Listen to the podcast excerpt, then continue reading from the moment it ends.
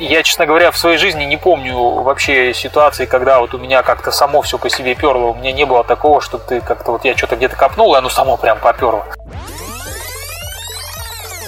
Если Wildberries я все время называю таким, как это сказать, гопником на рынке, что ли, да, то есть они ведут себя откровенно нагло, с позиции силы всегда, абсолютно не гибко, абсолютно, ну, даже в какой-то момент хамский и так далее, да. Когда Озон, например, поменял в прошлом году комиссии, мы э, наши продажи на нем упали в ноль. То есть мы в мае месяце, например, прошлого года продали, по-моему, тысяч на 20, что ли, на Озоне в целом, по всем аккаунтам.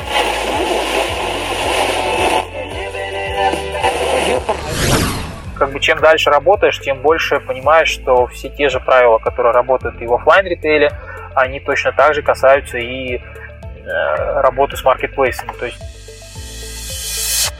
мы же про бизнес здесь, а не про это, украл, выпил в тюрьму. И получалось, что, ну, лично по моему ощущению, тех партнеров в том виде, в котором видел его Озон, он нафиг никому не нужен. Всем привет! На связи Дэн Ветренников, и это подкаст «Логово продавцов». Подкаст комьюнити продавцов маркетплейсов «Селлер Дэн», в котором мы вместе с экспертами, продавцами и представителями маркетплейсов обсуждаем всевозможные аспекты работы с маркетами, историю успеха и факап. Поехали!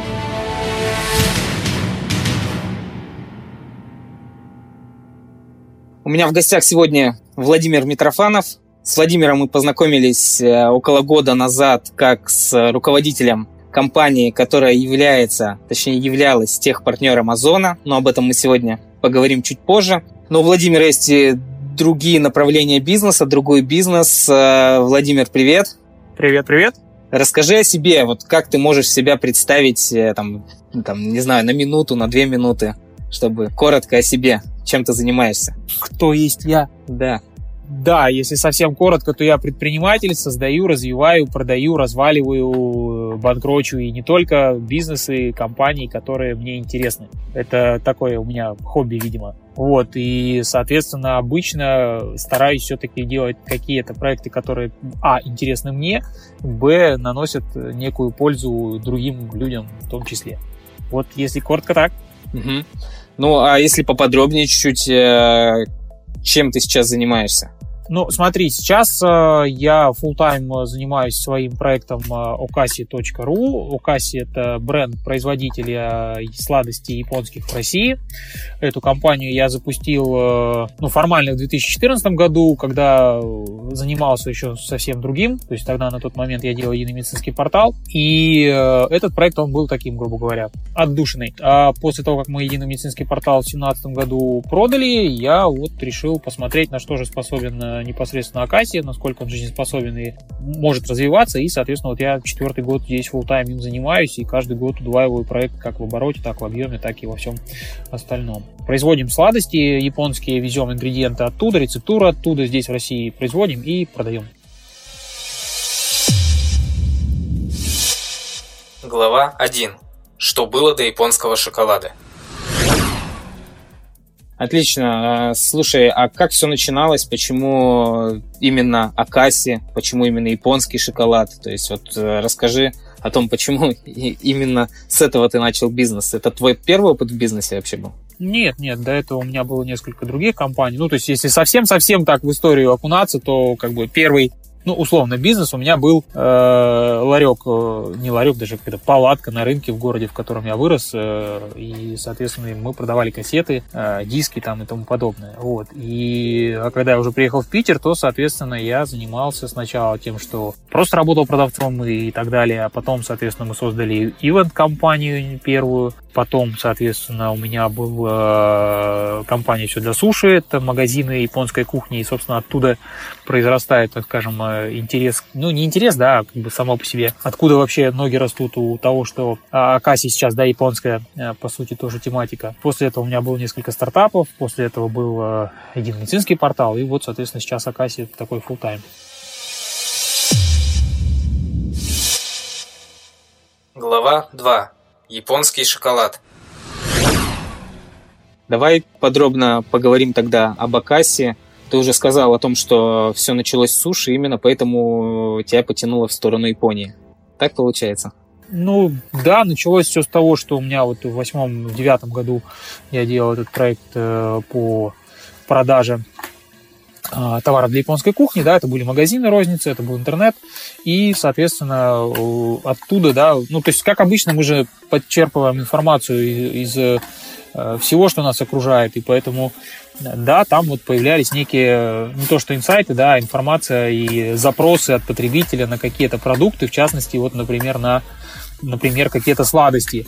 А, там, ну, если совсем говорить точно, то люди приходили, спрашивали зеленый киткат, типа, привезите, сделайте, сколько чего и так далее. А, соответственно, мы понимали, что а, посчитав там, как это будет выглядеть, сколько это будет выглядеть и как это будет стоить, ну, вести его сюда было нерентабельно совершенно. Поэтому я подумал, а что бы его не попробовать сделать. Ну и, соответственно, начал искать возможность, как это сделать. В итоге получилось, как бы, и это потихоньку начало обрастать вот такими вот э, мыслями, что ли, идеями. Начиналось все с китката, с зеленого? Ну, киткат мы не делали, мы не делали сами киткат, да, то есть, ну, во-первых, он все-таки э, довольно жестко э, под э, как сказать, патентами, авторскими правами, то есть делать KitKat непосредственно, конечно же, нельзя. Вот, да и зачем нам делать то, что уже сделали кто-то.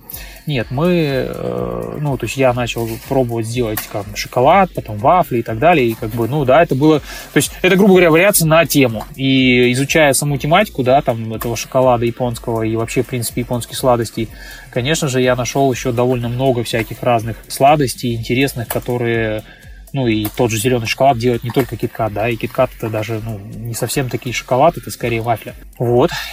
А у тебя есть какое-то кулинарное образование? Не. Я... Почему именно производство? Нет? Нет, я вообще никакого... Ну как, я уже потом ходил на мастер-классы и всяческие там обучение, связанное с профильной историей, но нет, изначально у меня образование юридическое, бизнесовое, вот. Угу. Ну, а ты говоришь, запустил производство, ты сразу построил цех, вот как это все начиналось? Либо дома это кто-то делал, либо на аутсорсинге. Каким образом это все было изначально? Не-не-не, я сторонник э, того, что любые непрофильные истории, особенно в которых не являешься специалистом, нужно отдавать на аутсорс, и если потом это, ну, это будет как минимум быстрее и эффективнее на этапе, когда ты знаешь меньше, чем любой другой человек, которому можно, чьи компетенции за деньги можно купить. Вот. А сейчас мы, да, действительно делаем уже непосредственно свое производство, потому что мы накопили компетенции, и оборотов, и всего остального, что э, на текущий момент э, там эффективность своего будет выше. Поэтому, да, сейчас вот прям вот непосредственно в данный момент нахожусь уже в новом помещении, где у нас сейчас приезжает оборудование, и там часть продукции мы будем делать сами. Вот, а на этапе, когда все стартовало, нет, конечно, я находил подрядчиков, смотрел, делал кон, ну, как условно конкурсы, да, кто там не может сделать, кто может проработать мою рецептуру, кто где как может производить, по каким ценам это будет производиться и так далее. Вот, и до сих пор мы как бы работали исключительно на контрактных основах. То есть у нас э, четыре фабрики на подряде, в Питере одна в Выборге. Сейчас будет уже больше. Еще в Нижнем Новгороде подключается и в Китае. Слушай, а как э, все развивалось, насколько сложно это все было? Сталкивался ли с какими-то трудностями, либо все вот так вот перло просто? Как начал, сразу стало все получаться, стало продаваться. Вот как, как шел этот процесс на протяжении времени? Ну, как тебе сказать, э, я, честно говоря, в своей жизни не помню вообще ситуации, когда вот у меня как-то само все по себе перло. У меня не было такого, что ты как-то вот я что-то где-то копнул, и оно само прям поперло. Я очень часто слышу эти истории о том, что вот я там что-то случайно, ну, в смысле, кто-то там что-то случайно сделал, и оно прям поперло золотым дождем на человека э, я не сторонник там как-то скептично или не скептично к этому относиться, но в моем опыте такого не было. У меня все всегда через э, как потопаешь, так и полопаешь, как я люблю говорить. И поэтому, ну, вот как-то так. То есть делаешь, делается, не делаешь, не делается, все просто. Глава 3. Продажи на маркетплейсах. Так, смотри, у нас э, подкаст про маркетплейсы, и давай э, перейдем к маркетплейсам. Э, когда вообще какие каналы использовали сбыта изначально и на каком этапе э, стали продавать на маркетплейсах? Э, ну, смотри, изначально мы, я строил продажи, каналы продаж, э, как это для любого производителя. Мы не, не выдумывали велосипед, я не выдумывал, я брал, соответственно, существующие каналы и с ними работал. То есть это традиционная розница, это опт, это дистрибуция, это там интернет-магазин, это фестивальная торговля и тому подобное. Дальше уже, естественно, я рынок сегментировал э, в зависимости от того, куда проще продавать и как проще продавать. И вот как-то с этим работал. Вот. Сами по себе маркетплейсы, да, как таковой Озон, мы, ну там Озон, Wildberries, все остальные, понятно, что мы очень долго пытались там начать с ними работать э, как с, э, ну просто как поставщики с ними, да, вот, но это вот очень долго почему-то не получалось. Э, за вот тот период, пока мы пытались, да, там прошло несколько проектов, несколько историй, и там, грубо говоря, в Озоне появилось сильно больше знакомых в менеджменте, чем в непосредственно в, там, какой-то торговой истории. И э, мы, получается, ну, вот когда маркетплейсы начали, грубо говоря, стартовать сами по себе эту схему работы, мы были, ну, на тот момент я был вообще один, да, и я был практически одним из первых, кто, в принципе, начал с ними работать. То есть там тот же Wildberries, э, грубо говоря, договор у нас от 2018 года, что-то там от середины, что ли. Беру тоже примерно там же был. Вот.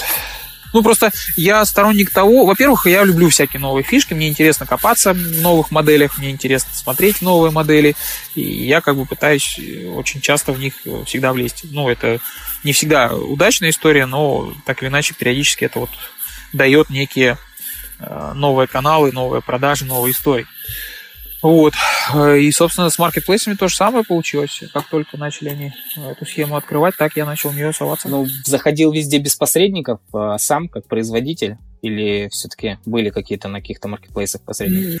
Не, не, нигде никаких посредников не было. У меня вообще, в принципе, позиция такая, что э, не то, что я там против посредников, да, я скорее про то, что, ну, как сказать, я сторонник эффективности на каждом этапе. То есть, если, э, грубо говоря, есть возможность дать клиенту э, оптимальную цену, исключив из цепочки э, какой-то не дающий ключевой ценности этап, то я это сделаю. Ну, то есть, грубо говоря, если мы можем работать с сетью напрямую, работая через РЦ, Э, при этом исключив дистрибутора, который в этом случае ничего дополнительно не привносит да, в цепочку поставок, то мы это будем делать.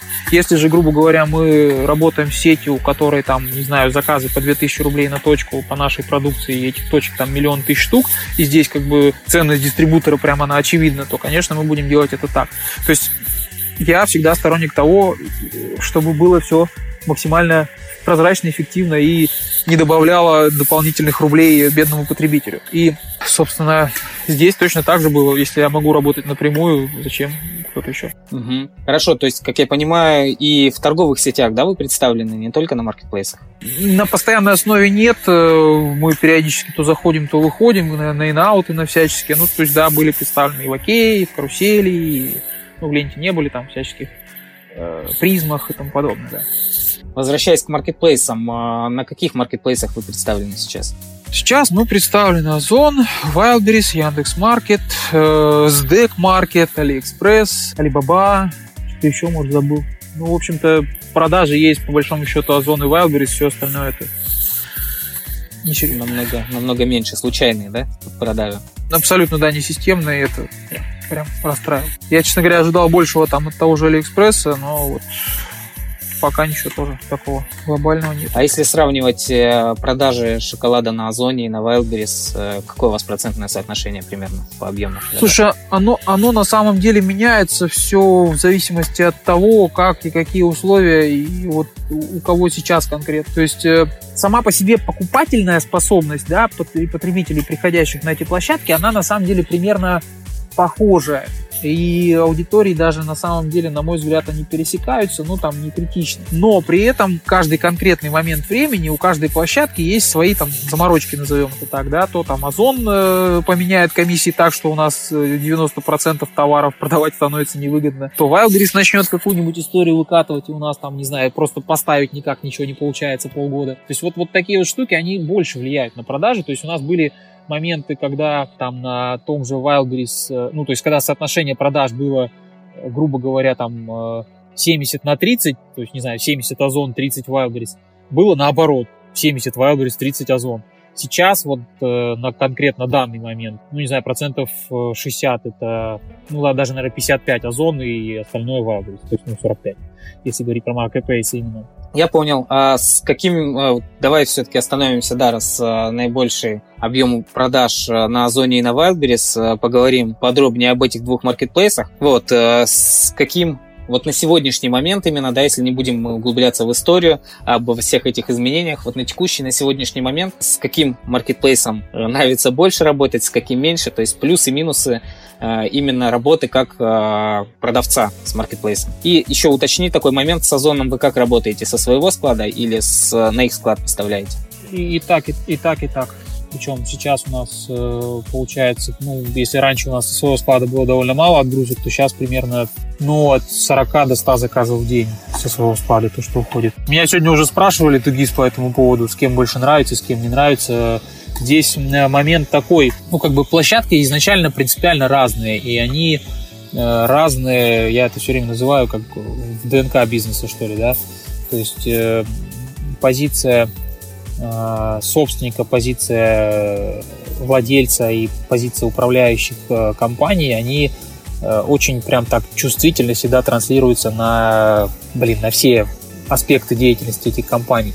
И если Wildberries я все время называю таким, как это сказать, гопником на рынке, что ли, да, то есть они ведут себя откровенно нагло, с позиции силы всегда, абсолютно не гибко, абсолютно, ну, даже какой-то момент хамский и так далее, да, откровенно совершенно говорят о том, как они Э, и дальше будут себя вести, как они будут дальше делать, то при этом Озон, ну то есть с ними правила игры, они э, хоть и понятны и прозрачны, да, но они э, всегда, вот в любой э, спорной ситуации, всегда в пользу Азо, э, Wildberries. И это прям, ну, честно говоря, периодически напрягает. А Озон э, другая история, да, они строят из себя действительно такую, типа, вот всю хорошим менеджментом построенную компанию с какими-то вот ценностями, которые вроде как близки нам и большинству молодых предпринимателей.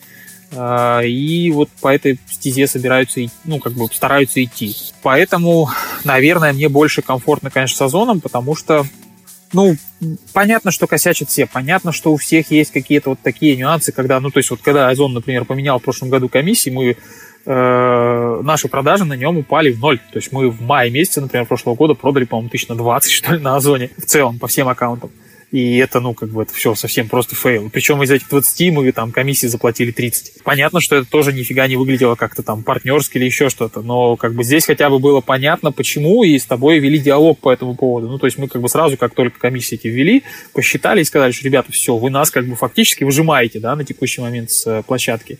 И как бы Озон сказал, ну, как бы, ну, ну так есть, сори, да, типа, да, так есть, но в общем-то, с этим надо как-то жить и работать. Wildberries в этом плане, они же все сильно проще, да, как бы. Надо скидки проставить, ну, проставили сами. Надо, там, не знаю, что-то сделать. Ну, взяли, да, обрубили и все. Ну, то есть там какие-то такие штуки. Поэтому, да, нам приятнее, комфортнее с озоном, но при этом не скажу, что мы там с Wildberries как-то, не знаю, негативим или еще что-то. Нет, мы работаем, просто надо понимать специфику каждой площадки. А как вышли из этой ситуации, когда продажи упали, когда комиссии поднялись? Что предприняли?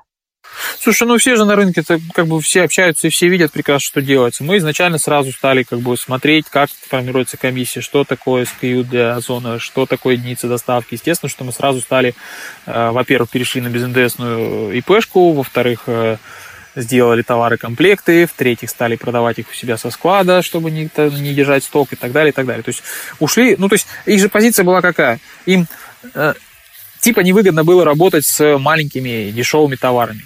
Операций складских э, такое же количество, как и на большой дорогой товар, да, а как бы выручка маленькая. Поэтому, ну, вот позиция была ясна. Тем более на этапе роста, когда у них не хватало ресурса на то, чтобы обрабатывать большие заказы, да, там те, которые действительно деньги образуют. Ну, в общем-то, их позиция была ясна. Вот, и мы как бы, да, перестраивались под то, что делали товар-комплекты, перешли на ИП, говорю, там, перешли еще какие-то вещи, там, оптимизировали. Ну, в общем-то, где-то, наверное, только к сентябрю мы э, восстановили рентабельность предыдущую, и вот там, ну, с этого момента можно считать, мы там как-то начали выходить в э, развитие на зоне снова. Вот сейчас они снова поменяли комиссии, тоже смотрим, что будет. Сейчас, благо, мы уже несколько с иной позиции на это смотрим, но, но все же. Ну, то есть вот, вот такие штуки, конечно... Ну, что-то еще, что-то уже произошло? Слушай, ну пока 1 еще... 1 февраля, да, у них же было? Да, 1 февраля. Ну, как сказать, вот сейчас, пока мы средние статистики смотрим, пока не то, чтобы что-то изменилось. То есть для нас пока вроде плюс-минус то же самое.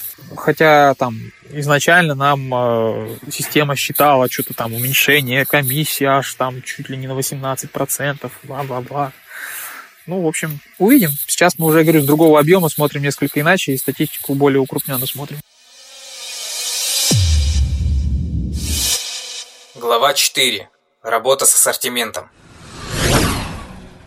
Хорошо, давай э, поговорим немного про ассортимент, э, насколько часто добавляете новые позиции, исключаете старые позиции? Как вообще э, работаете? Ну, именно в разрезе работы с маркетплейсами интересует этот вопрос. Слушай, ну смотри, давай сразу, да, чтобы тоже еще было понятно. Мы как производитель именно, как вот Акаси непосредственно, мы, ну, как бы, поскольку это наше производство, и здесь цикл запуска и там жизненный цикл продукта, он, э, ну, сильно отличается там от просто купленного другого продукта. Поэтому то, что мы делаем по Акаси, естественно, это там э, полгода, год занимает, аналитика продаж другая, и, этапы другие и так далее. Вот.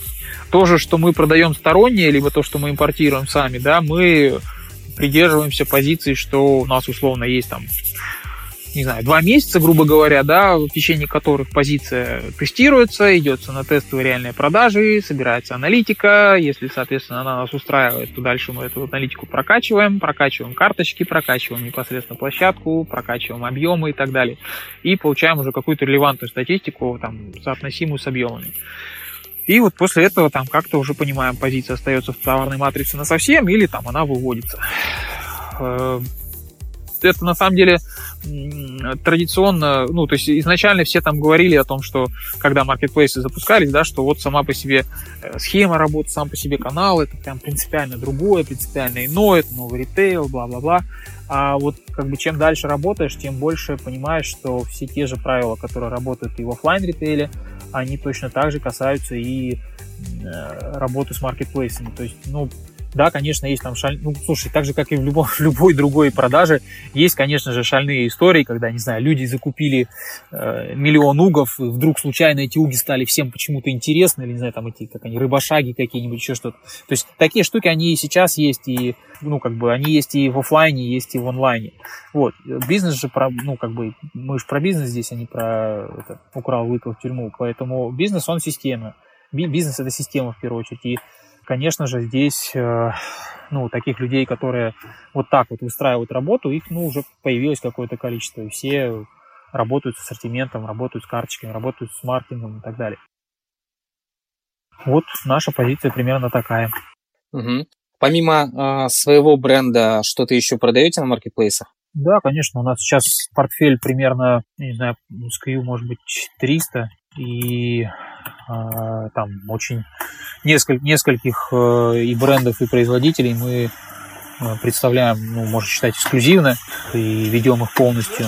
То есть, ну, да, довольно. Ну, причем это самые разные истории, начиная там от, э, не знаю, каких-нибудь саморезов, заканчивая какими-то там подушками, еще чем-нибудь, и там пищевкой, водорослями, то есть, ну, много чего. Пока что ассортимент, он формировался а, ну, опять же, пока мы там правила игры все понимали, пока мы там смотрели, что где происходит, ассортимент формировался, ну, скажем так, по первому касанию друзей, что ли, да, то есть мы э, к нам приходили скорее люди, да, и говорили, что вот там вот, а, вот вы там молодцы, вот вы можете, а вот давайте нас там тоже. Ну и, как правило, естественно, это какие-то все-таки довольно, ну, смежные, релевантные для нас сферы. То есть абсолютно разные категории, да, да. продаете? Да. Помимо да. вот шоколада? Да, да. И какая команда у тебя, сколько человек занимается всем этим? Слушай, ну сейчас нас уже семеро, ну и как бы это вот сейчас на производство еще будут браться люди, соответственно, будет еще больше. Мы только-только переехали в новое помещение, соответственно, где и производство, и склад, и все-все-все, но оно большое в сравнении с тем, где мы сидели. Вот. Глава 5. Кратный рост продаж. Смотри, Ты в начале разговора сказал, что каждый год растете. Да. Там в два раза, да, по-моему, ты Ну, озвучил да, такую цифру. да, да, да. Вот, а за счет чего происходит рост? Вот это за счет чего растешь? Слушай, ну вот, грубо говоря, до прошлого года росло исключительно, ну, как бы у меня был ассортимент только акасии, соответственно, рос, рос, рос только акасий, и как бы росли мы ну, и за счет расширения каналов, количества точек там сбыта, да, и за счет расширения ассортимента. То есть там, ну, грубо говоря, когда я full time там в семнадцатом году в Акасии пришел, ну, стал им заниматься полностью, да, целыми днями, то в ассортименте было две шоколадки, по-моему, да, шоколадка с матчей, шоколадка матча с Годжи. И естественно, что как бы у них там один потолок и один объем рынка, да, потенциальный. Потом, соответственно, я стал развивать, во-первых, линейку шоколада, то бишь запускать новые вкусы и так далее, что, естественно, тоже давало прирост. Э, Дальше я, соответственно, стал расширять э, не только линейку шоколада, но и другие товарные группы, вафли, мюсли, марципан там и так далее. И как бы вот за счет этих всех вещей и рос. А вот с прошлого года еще, соответственно, да, этот рост, он э, за счет того, что появляются сторонние товары, которые мы тоже продаем, и они, соответственно, тоже дают свою долю роста. Глава 6. Технологический партнер Озона. Хорошо, э, давайте теперь перейдем э, к следующей теме. Это э, техпартнер Озона. Да, в прошлом году вы стали техпартнером Озона. Давай начнем с того, что расскажи для тех, кто не знает, что это вообще такое, кто это такой, как правильно, технологический или технический партнер Озона. Что это вообще такое? Технологический партнер. Ну, смотри, э, как бы повторюсь, да, там, учитывая, что предыдущие проекты, они были у меня связаны с IT, и довольно много мы во всяких акселераторах и везде были общались, то с Озоном у меня оказалось э, сильно много контактов э, на уровне менеджмента, а не на уровне непосредственно операционной работы. И когда я начал продавать непосредственно на Озоне, ну, там, и на других маркетплейсах, у меня сразу, естественно, там, как у любого предпринимателя, начинают сразу в голове там какие-то модели еще формироваться. И у меня сразу возникла там целая куча мыслей, особенно после того, как ко мне начали приходить друзья, товарищи и говорить, что а, ты продаешь на Озоне, а давай-ка там, типа, ты нас поставишь. Вот. И, и у меня сразу вот начали формироваться мысли, что, типа, блин, э, особенно учитывая, да, там, что на тот момент были сложности там и с поставками и так далее, и так далее. И я просто там нашел своих э, знакомых на Озоне и как бы поехал к ним с предложением, что, ребята, вот так и так, я вот там селлер, ко мне приходят э, другие селлеры и говорят, что типа давай продавать, а давайте я там типа не знаю буду придумывать вот какую-то штуку. И они такие, значит, на меня посмотрели, говорят, слушай, так а вот типа есть такая фигня, как э, технологическое партнерство, мы его типа развиваем, но как-то вот не очень активно. И ты вот типа как раз примерно с этим же к нам и пришел. Я говорю, ну здорово, давайте, не знаю, по этому пути пойду. И, соответственно, мы стали проходить все этапы подключения и становления технологическим партнером, тестирование, изучение, набор сотрудников, которые должны с этим жить и так далее, и так далее. И тут, соответственно, как раз появилась э, мысль э, сделать это все в отдельную компанию, так э, формализовалась, структурировалась компания Way to Market. Ну, переводится как дорога на рынок, да. Вот, и ее целью было именно непосредственно заниматься тем, что помогать селлерам выходить на маркетплейсы, помогать, в частности, селлерам начинать продавать на Озоне. И мы вот с этим брендом прошли все этапы подключения и становления этих партнеров. И э, вышли на этап, э, как это у них называлось, техпартнер на испытательном сроке. Вот. Э, и вот, соответственно, тогда мы там и вас начали вести, и других клиентов, и там еще кто-то к нам начали подсоединяться. Вот. Суть техпартнеров в чем? На момент, когда, вот, ну, повторюсь, когда эта идея, она все равно витала в воздухе, она шла скорее от меня, нежели от Озона, от самого, да, то есть я к ним пришел с мыслью, что вот я буду там подключать и делать, дайте мне определенные преференции там и какие-то вещи по этому поводу. Поэтому, ну, то есть для меня это было вот как бы органично совершенно. Но Озон видел себе это несколько иначе, то есть они в тех партнере видели компании, которые э, будут, по сути, ну, как сказать, финализировать, что ли, сделки, да, то есть э, по статистике от момента регистрации до момента первых продаж на Озоне проходит, ну, доходит там, на, на любом маркетплейсе доходит, ну, процентов 20. То есть э, регистрируется очень много людей, очень много там пытаются создать аккаунты, очень многие пытаются что-то сделать, и на каких-то этапах у них возникают проблемы, ну, какие-то либо проблемы, либо еще что-то, либо что-то там не верится, и люди бросают всю эту историю. Вот задача тех партнеров, по видению Озона, она была как раз именно в том, что вот этих людей доводить раз, и два, доводить их до продаж и до каких-то там, ну, нормальных, серьезных объемов. Чем мы, собственно, и занимались. И я же себе, как вот, как техпартнера, да, когда мы начали работать уже и будучи техпартнером, э, мы увидели, что, ну, по большому счету, тем, кто большой, серьезный, и для него там Amazon э, это э, еще один из каналов продаж, причем там, ну, не самый большой, да, у них, как правило, есть понимание, как и работать с этим каналом, и как работать с самой площадкой, и более того, как правило, находится специалист компании, который этим занимается. И техпартнер здесь по факту, получается, и не нужен. То есть техпартнер, как правило, вот к нам, как техпартнеру, прибегали всегда с какой-то, ну, прям нерешаемой проблемой уже во взаимодействии, да, с площадкой, что там кто-то где-то не отвечает техподдержка, там на складе что-нибудь потеряли, кто-нибудь что-то не сделал и так далее. И тут мы как бы пытались там своими окольными путями эти проблемы решать. И вторая часть клиентов, которые, ну, как бы селлеров, которые приходили, это такие, э, я их все время называю проактивные предприниматели, которые больше э, суетятся и проактивничают, нежели реально делают. То есть э, они вот приходят, я там хочу что-то делать, а давайте мне помогите, а давайте начнем и так далее. И потом вот где-нибудь на каких-нибудь этапах, когда готовы карточки этой бедной куртки из Белоруссии, а селлер в каком-нибудь Екатеринбурге, и встает вопрос наконец, что как бы пора начинать продавать, то вот люди просто пропадают. И вот таких большая часть, конечно же. И получалось, что вот, ну, лично по моему ощущению, тех партнер в том виде, в котором видел его Озон, он нафиг никому не нужен. Ну, то есть он ценности никому не наносил. И в конечном итоге, ну, вот именно в такой конве выстраивая свою работу, мы за время тестового периода, будучи тех партнером, не достигли оборота по нашим селлерам, который э, был условием прохождения в уже как бы в боевой режим, да, тех партнера, и нам как бы отказали в том, чтобы соответственно, мы были официальным техпартнером. Не скажу, что мы прям расстроились, потому что, честно сказать, что я там нанял людей уже непосредственно под это направление, и как бы вот эти вот проактивные товарищи, они сжирали 80% времени, абсолютно не принося никаких денег, и, честно говоря, я терялся в догадках уже, зачем мы все это делаем и зачем это кому-то нужно сам до сих пор периодически люди стучатся, спрашивают какие-то вещи, там, рекомендации. Ну, то есть, за, вот, вот за, за реальными вещами люди действительно, они всегда придут и спросят то, что, то, есть, ну, то, что есть реальная потребность. А потребность вот там, грубо говоря, э, доводить, финализировать э, селлера, который э, планирует продавать какие-нибудь там наклейки на оружие, ну, в общем, это не сильно кому-то нужно, как оказалось. Что стало с компанией Way to Market в итоге, после того, как вы прекратили сотрудничество с Озоном?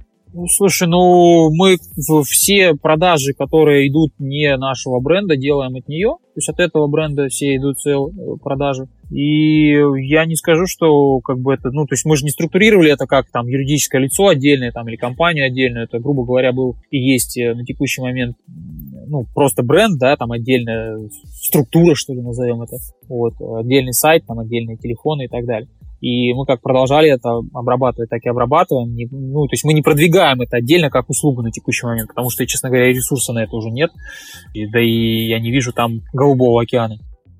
А, смотри, а, насколько я видел, сайт а, вот Way to Market, он работает, да, возможность оставить заявку есть. Uh-huh. Вы принимаете эти заявки или uh-huh. отказываете людям, вот как, э, как сейчас это происходит? Может быть, кто-то из слушателей захочет оставить заявку для того, чтобы вы помогли им выйти на маркетплейсы? Ну, смотри, э, понятно, что когда приходят реальные заявки, мы их никуда не бросаем, не, не посылаем людей, не забиваем на них. Это у нас, в принципе, да, в компании не принято, да, не, не отвечать на любые письма. Вот, поэтому, да, естественно, всегда отвечаем, общаемся. Но этих заявок, во-первых, там условно одна в неделю, и это раз, а два, мы абсолютно честно говорим людям, как есть. Э, и что мы конкретно можем сделать, как можем сделать, за какие деньги и так далее. Ну, то есть чисто гипотетически, если к нам приходят люди с конкретной задачей, то мы, ну, во-первых, на сайте описано, да, конкретно, что мы можем сделать. Если они придут под конкретно эту задачу, то, да, конечно, мы ее сделаем. Вот, ну, условно, все эти вот тренинги там и, ну, обучение и тренинги, которые мы готовы дать, мы их можем сделать. Но это абсолютно не является сейчас нашим приоритетом, поэтому мы не продвигаем ни сайт, ни как-то свои услуги, ничего из этого не делаем, потому что ну, потому что банально некогда и нет ресурса на это, и, повторюсь, не вижу там Голубого океана. Вот. Хорошо, понятно. Значит, заявки все-таки оставить можно, и вы с этим человеком э, свяжетесь. Да, да, да.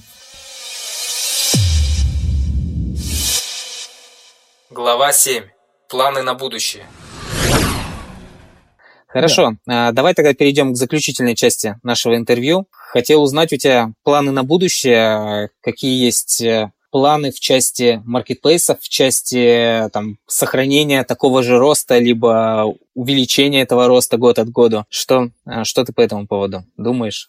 Ну смотри, мы сейчас, ну, как, как тебе сказать, вот смотри, у нас, у меня лично, да, видение компании и видение стратегии ее развития, оно довольно ясное, структурированное, что ли, да, сейчас. То есть мы сейчас на текущий момент в первую очередь развиваем Акаси, именно как бренд. То есть мы запускаем новые продукты, вот сейчас в феврале выходит напиток, э, там матча латте растворимый, несколько видов шоколада нового и так далее.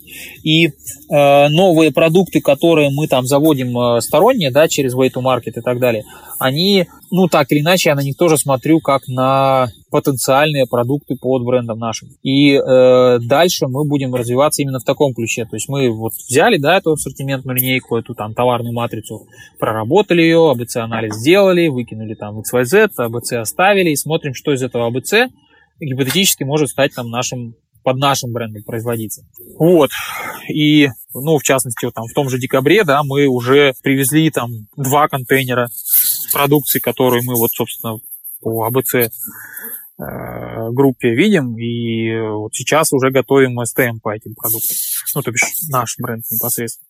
И в дальнейшем, собственно, это точно так же и будет делаться. И, честно говоря, на этот год, на именно 21 планы вырасти не в два раза, а побольше. Так, ну это один аспект увеличения ассортимента. Есть э, еще какие-то планы там в других аспектах? Увеличение маркетплейсов, на новые маркетплейсы выйти, там, выйти на зарубежный рынок, может быть. И о чем-нибудь думал таком?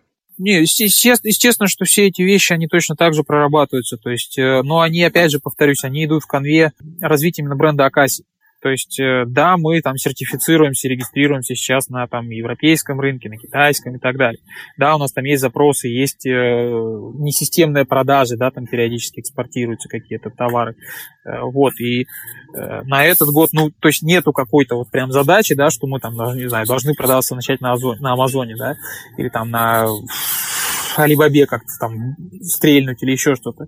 Нет, есть задача сейчас, вот конкретно на текущий год, это продолжение, усиление и расширение товарной линейки именно Акаси, э, пополнение ее какими-то вот товарами, хитами, плюс сезонностью, плюс там у нас коллаборации периодически выходят интересные. Вот, и Дальше, да, конечно же, подготовка к там, экспортным историям и к тому, чтобы там, ну, то есть маркетплейсы просто в России э, сложно какие-то планы еще строить, потому что, ну, с рынком все понятно, да, Сбер там кого покупай, кого не покупай, да, и от этого, ну, сильно доля рынка не изменится у текущих больших игроков, по крайней мере, за год точно. Вот, от того, что, ну, то есть Goods, да, мы сейчас там заходим на, там, и на Goods, и на еще там, не знаю, на... Все, все, короче, все, кто начали сейчас играться в маркетплейсы, мы там, не знаю, все инструменты, дочки-сыночки, детки, детский мир, кто там еще, то есть, ну, все большие более-менее e-commerce, они все как бы решили, что, а, блин, откроем-ка мы этот краник, раз уж это маркетплейсы, да, вот, и видимо, не все до конца понимают, что маркетплейс э, тогда получается такой вот эффект синергии, когда у него, ну, все составляющие, да, маркетплейса сильны и точки выдачи, и продажи, и маркетинг, и посещаемость, и там работа с клиентами и так далее. То есть, ну, сколько уже этих примеров, когда, казалось бы, да, там СДЭК, ну, вроде бы, да, блин, какая у них сеть выдачи постаматов и так далее, сколько у них партнерских пунктов выдачи, казалось бы, все, ну, блин, здорово, да, можно действительно все выдавать. И вот мы пилим маркетплейс, на который приходит 50 тысяч человек уников в месяц и продает одну, две-три позиции. Ну, то есть, так не работает, короче говоря. И поэтому, ну, каких-то прям стратегических планов по российскому рынку, ну, куда? Нету. Ну, да, понятно, что кто-то будет появляться, кто-то будет э, там отмирать, кто-то еще чего-то. Естественно, что всех будем пробовать, всех будем тестировать. Но там сказать, что мы сейчас там, не знаю, рубимся за то, чтобы появиться на Гуте и, э, не знаю, взорвать там рынок продажами, порвав э, в два раза озон, ну, надо быть реалистами. Вот. А насчет зарубежных, ну, тоже надо быть реалистами, да, там тот же Amazon я изучаю уже, ну, в смысле, не то чтобы даже изучаю, мы как бы имеем уже там возможность продавать и делать. Не в той нише, короче говоря, мы работаем, в которой э, кому-то надо было бы покупать в Европе э, шоколад из России японский. Ну, вот пока, пока оно так. Хорошо, Владимир. И давай э, закончим таким вопросом. Э, главный совет, который ты можешь дать предпринимателям, которые только выходят на маркетплейсы, которые только начинают свой путь э, в e-commerce.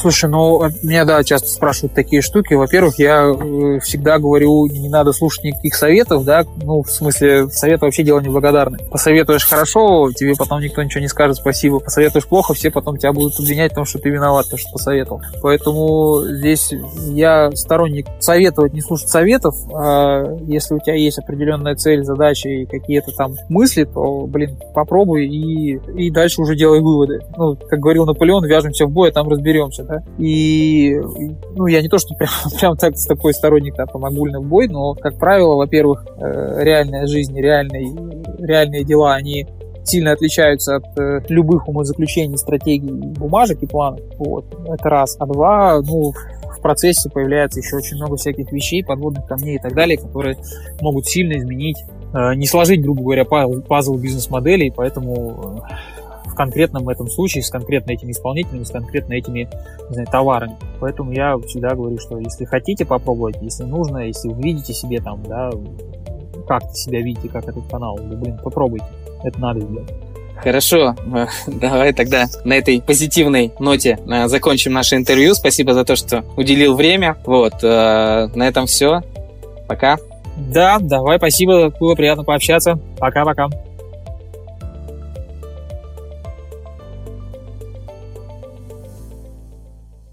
Связи Дэн Ветренников, и это подкаст «Логово продавцов».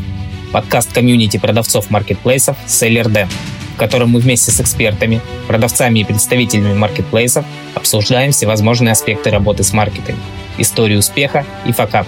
Поехали!